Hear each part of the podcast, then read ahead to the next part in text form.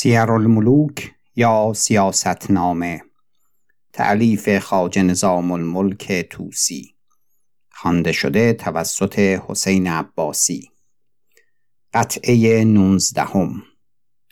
فصل چهل و دوم. اندر معنی اهل ستر و سرای حرم و حد زیر دستان و مرتبت سران لشکر. یک نباید که زیر دستان پادشاه زبردست گردند که از آن خللهای بزرگ تولد کند و پادشاه بی فر و بی شکوه شود. خاصه زنان که اهل سترند و کامل عقل نباشند. و قرض از ایشان گوهر نسل است که بر جای بماند. و هرچه از ایشان اصیلتر بهتر و شایسته تر و هرچه مستوره تر و پارساتر ستوده و پسندیده تر و هر آنگاهی که زنان پادشاه فرمانده گردند همه آن فرمایند که صاحب قرزانشان فرمایند و شنوانند.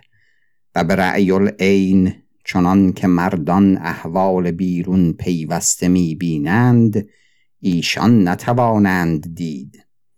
پس بر موجب گویندگان که در پیش کار ایشان باشند چون حاجبه یا خادمه فرمان دهند. لابد فرمانهای ایشان اغلب برخلاف راستی باشد و از آنجا فساد تولد کند و حشمت پادشاه را زیان دارد. و مردمان در رنج افتند و خلل در دین و ملک درآید و خواسته مردمان تلف شود و بزرگان دولت آزرده شوند. به همه روزگارها هر آن وقت که زن پادشاه بر پادشاه مسلط شده است جز رسوایی و شر و فتنه و فساد حاصل نیامده است.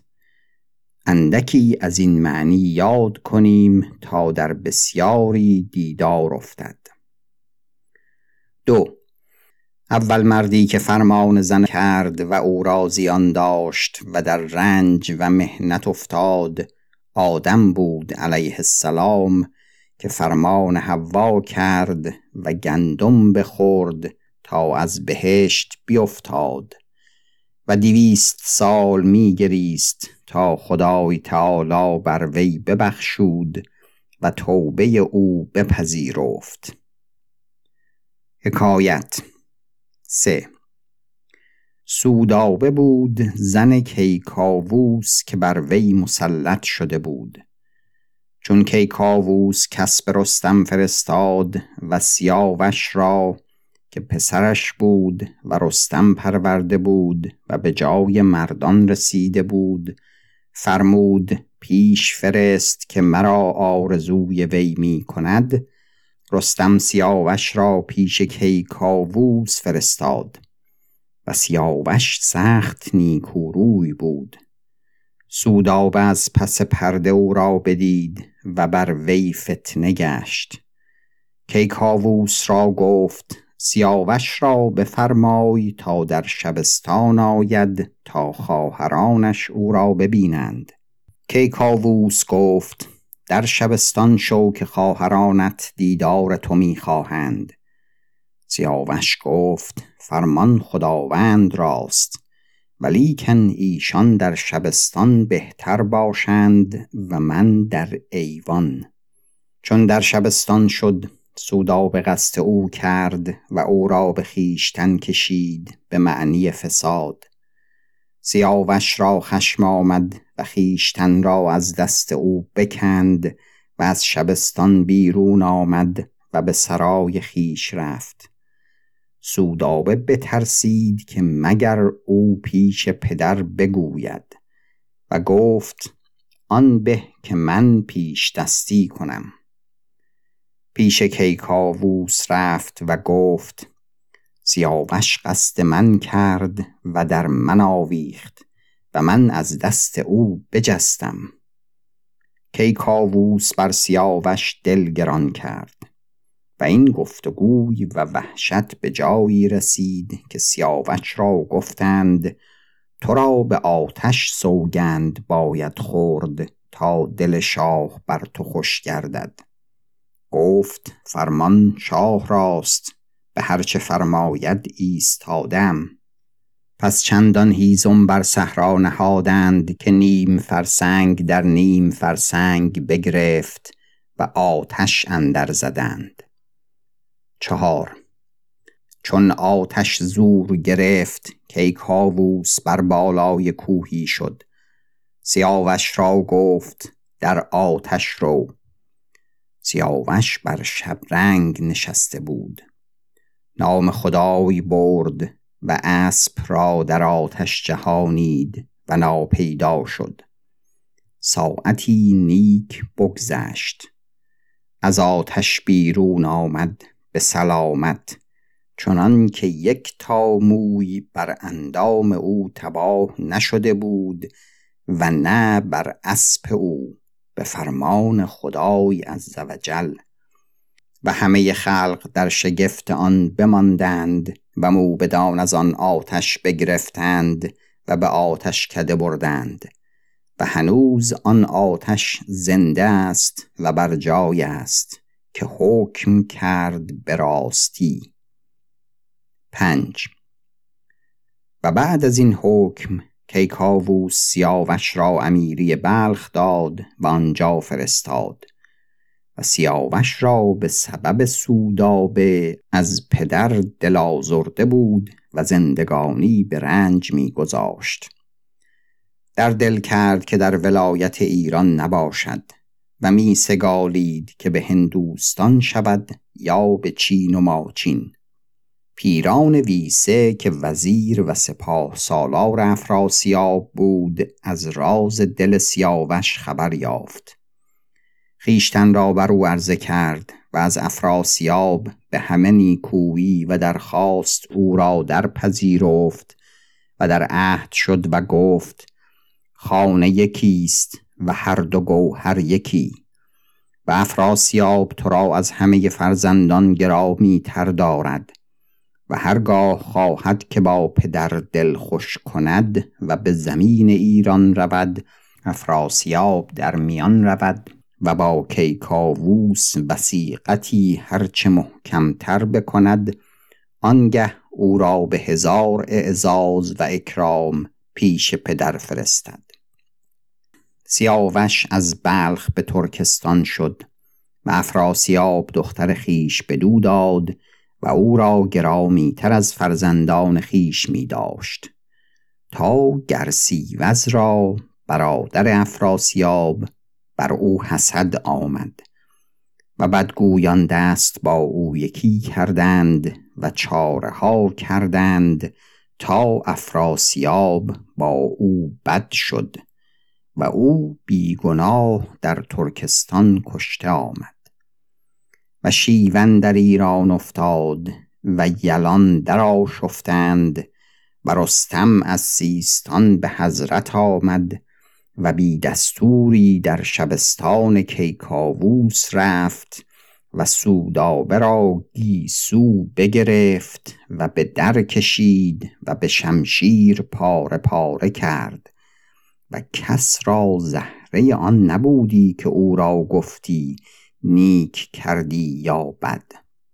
پس جنگ را میان در بستند و به کین خواستن سیاوش به ترکستان شدند و چند سالها جنگ می کردند و چند هزار سر از هر دو جانب بریده شد.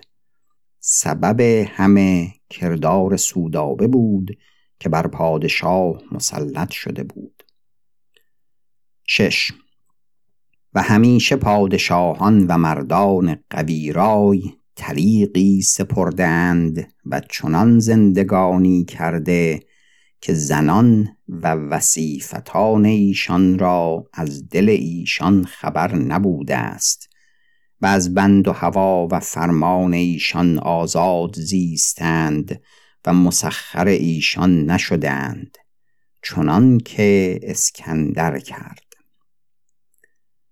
حکایت. هفت.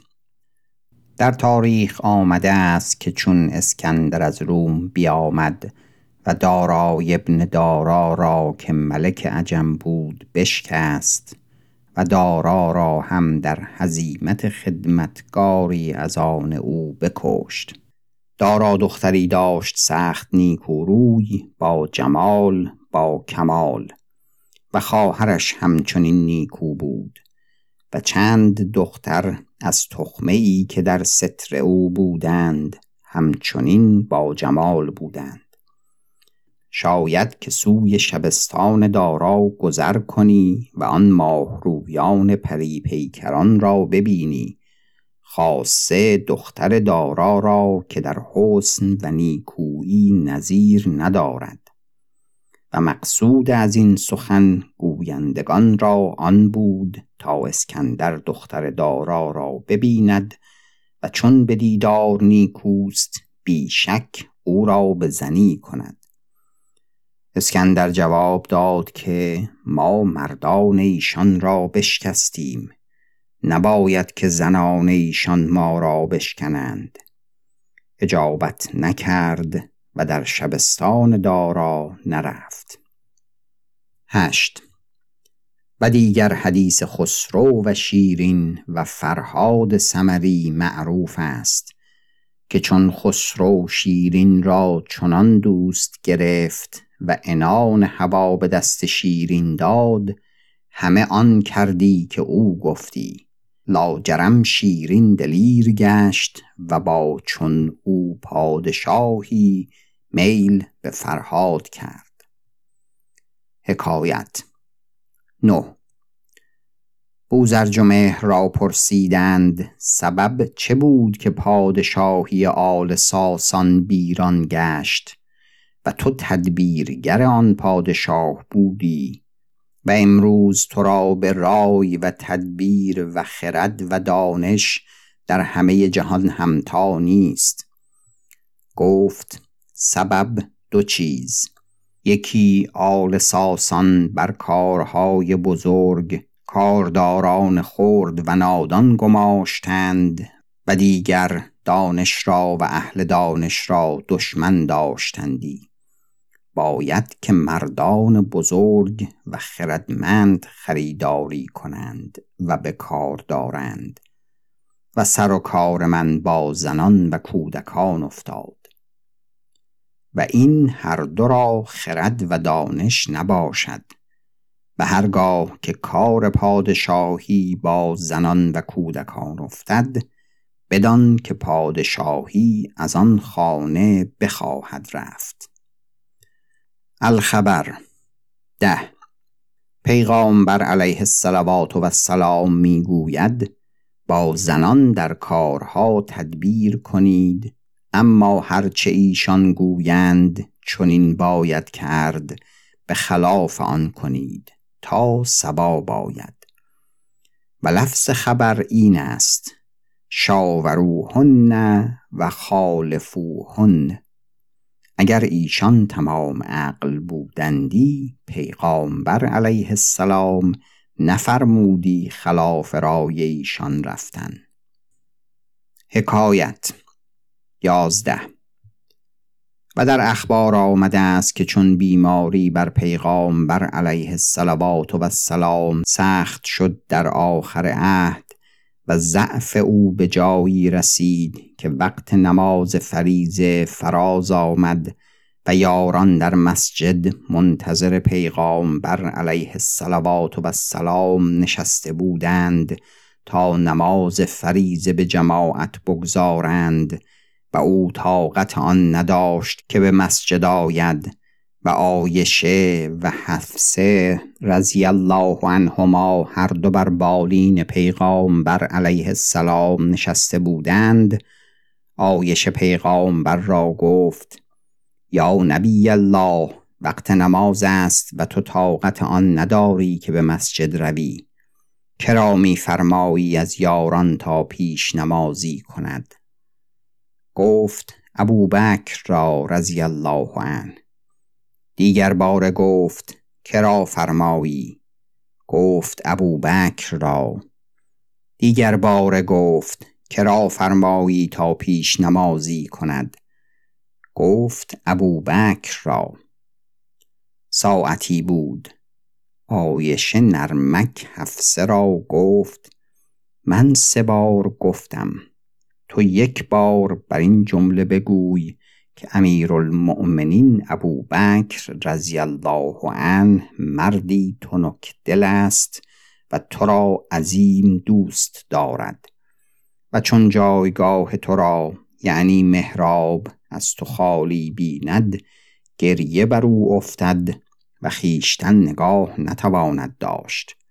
نماز بر وی و بر قوم تباه شود. و عمر مردی صلب و محکم دل است. فرمای تا او پیش نمازی کند. چون حفصه بدین عبارت با پیغامبر علیه السلام بگفت پیغامبر علیه السلام گفت مثل شما چون مثل یوسف و کرسف است. من آن نخواهم فرمود که شما خواهید. آن خواهم فرمود که سباب و صلاح در آن باشد. ابوبکر را بگویید تا پیش رود و نماز جماعت کند. دوازده. لفظ خبر این است. انتون نه سباهبات و یوسف و کرسف با همه بزرگی و علم و زهد و پارسایی آیشه پیغامبر علیه السلام خلاف آن فرمود که آیشه خواست. پس بنگر که رای و دانش دیگر زنان به چند اندازه باشد. حکایت سیزده. گویند در روزگار بنی اسرائیل فرمان چنان بود که هر که چهل سال تن خیش را از گناه کبائر نگاه داشتی و روز روزه داشتی و نمازها به وقت خیش بگذاردی و هیچ کس را نیازردی سه حاجت او به نزدیک خدای عزوجل روا بودی و هر چه خواستی میسر گشتی.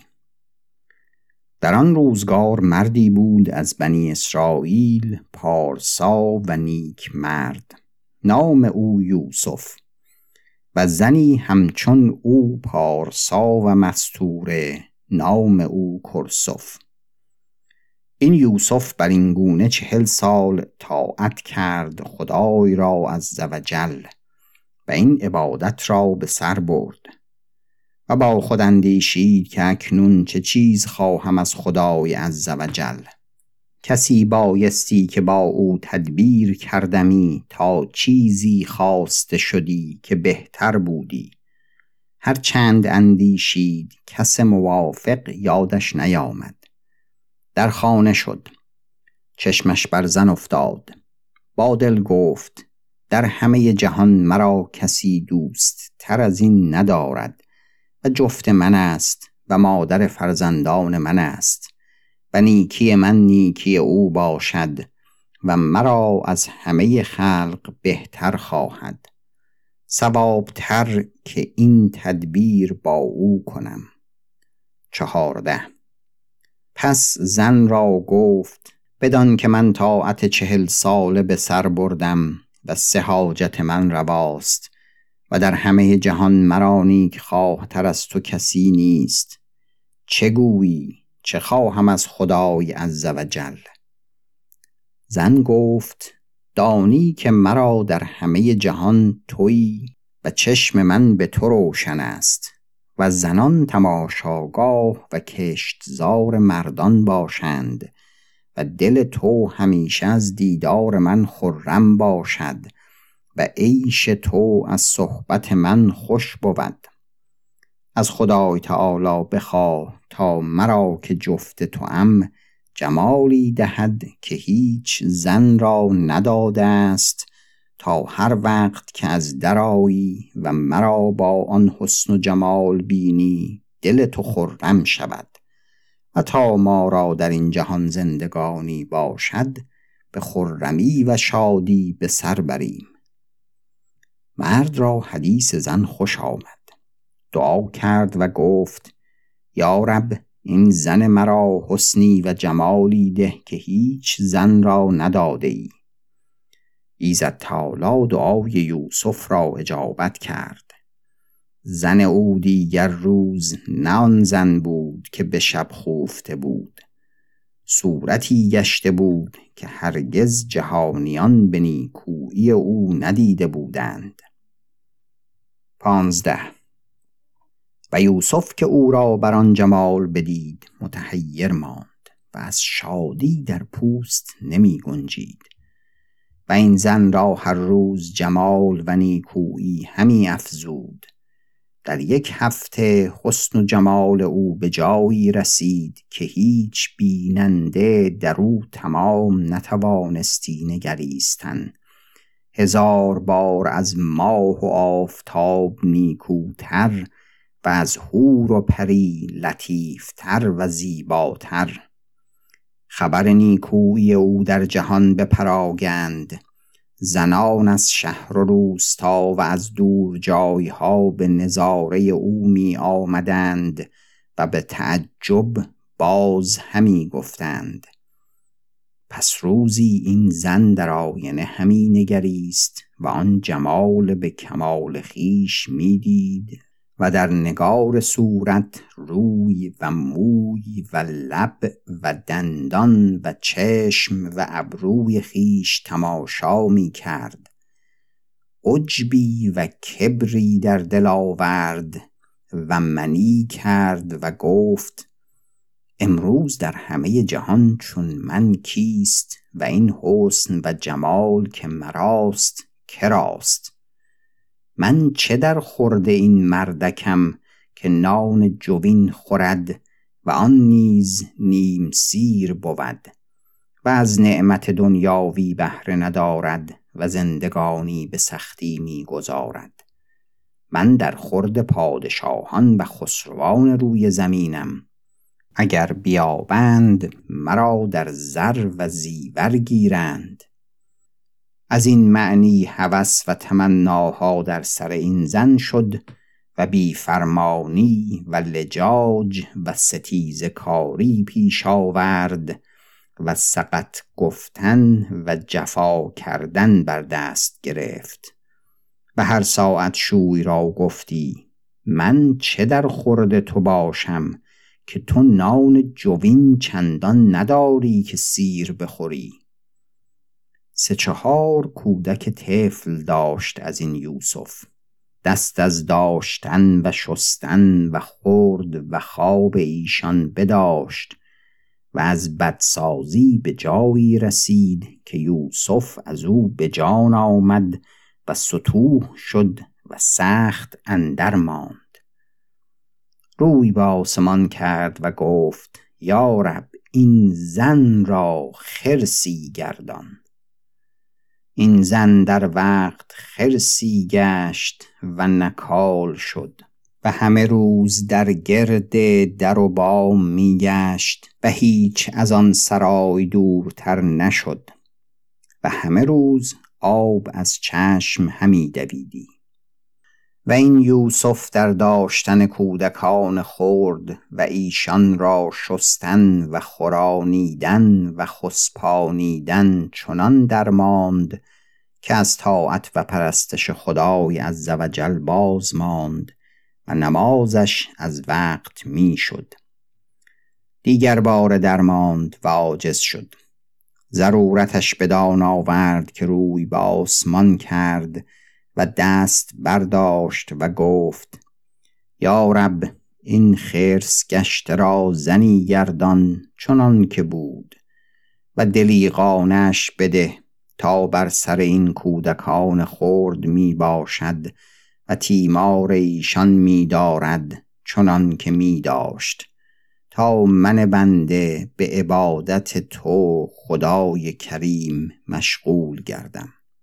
در حال این زن همچنان که بود زنی گشت و به تیمار کودکان مشغول گشت و هرگز از این حال یاد نیاورد و پنداشت که آنچه دیده است در خواب دیده است. و چهل سال عبادت یوسف هبا منصور شد و حبته گشت به سبب هوا و تدبیر زن. و بعد از ایشان این حرکات مثلی گشت در جهان تا نیز کسی به فرمان زن کاری نکند. شانزده.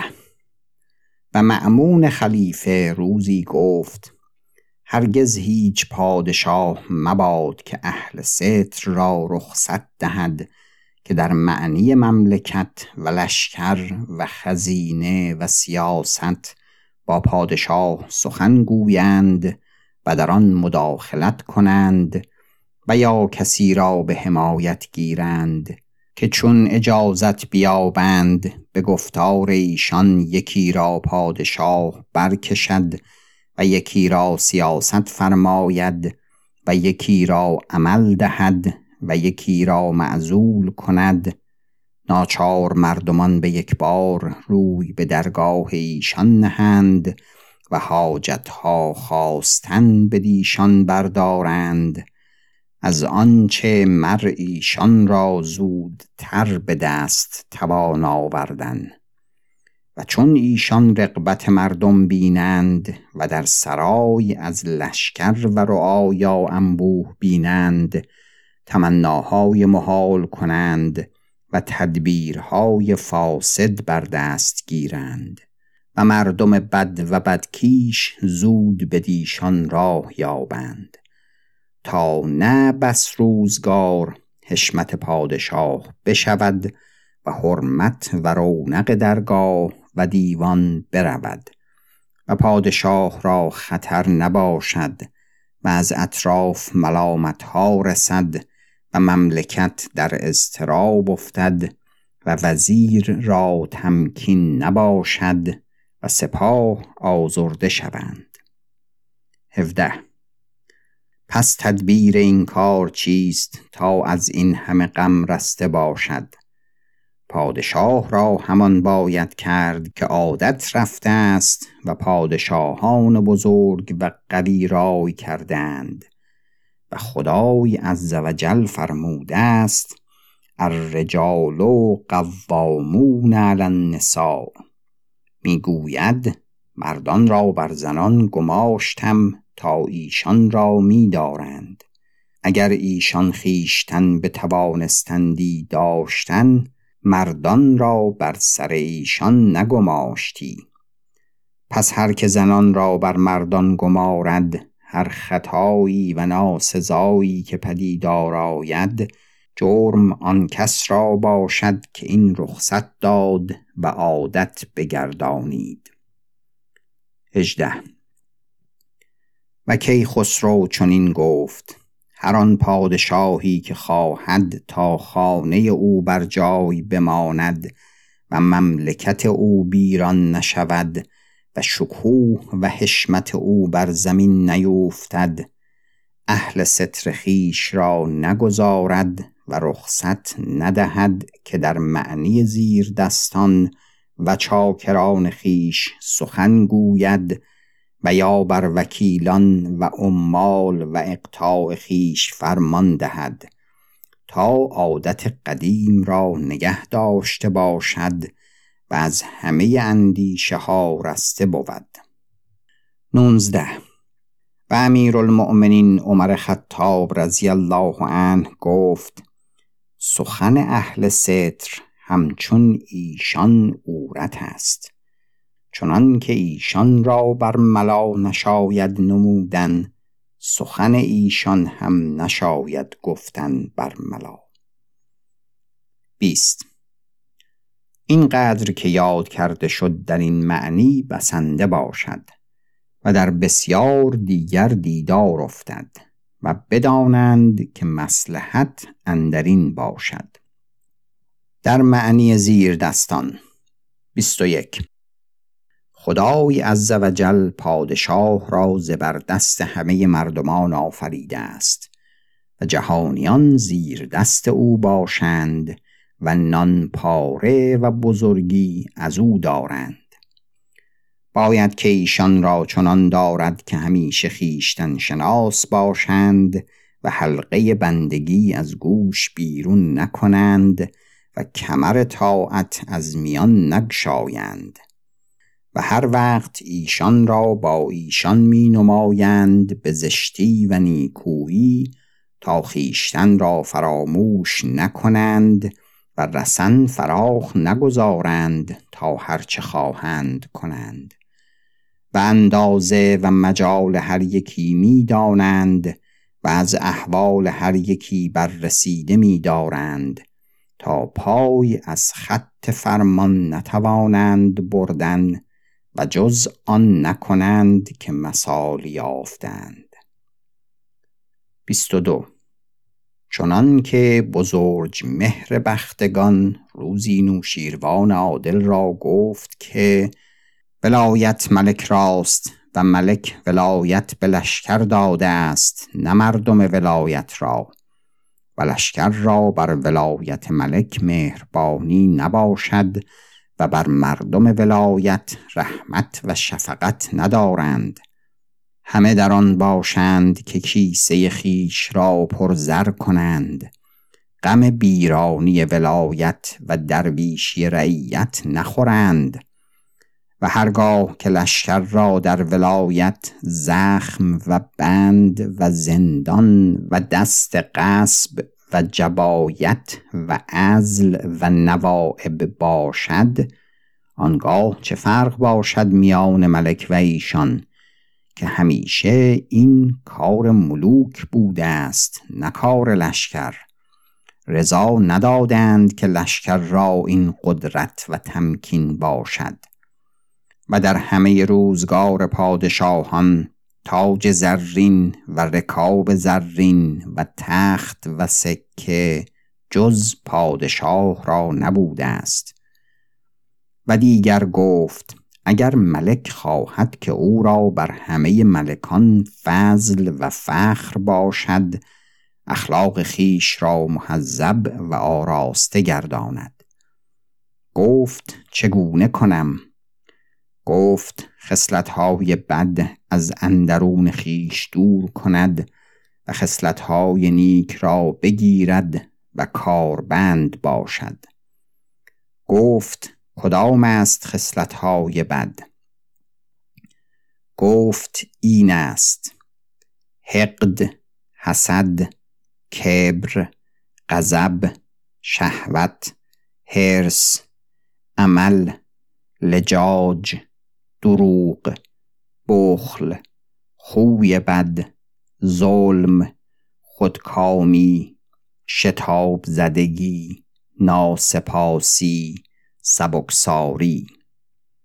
خصلت‌های نیک حیا نیک خویی حلم عفو تواضع سخاوت راستی صبر شکر رحمت علم عقل عدل. 23 هر که کاربند این خصلت ها باشد ترتیب همه کارها بداند داد و او را در داشتن زیر دستان و در احوال مملکت به هیچ مشیری و مدبری حاجت نباشد. پایان قطعه نوزدهم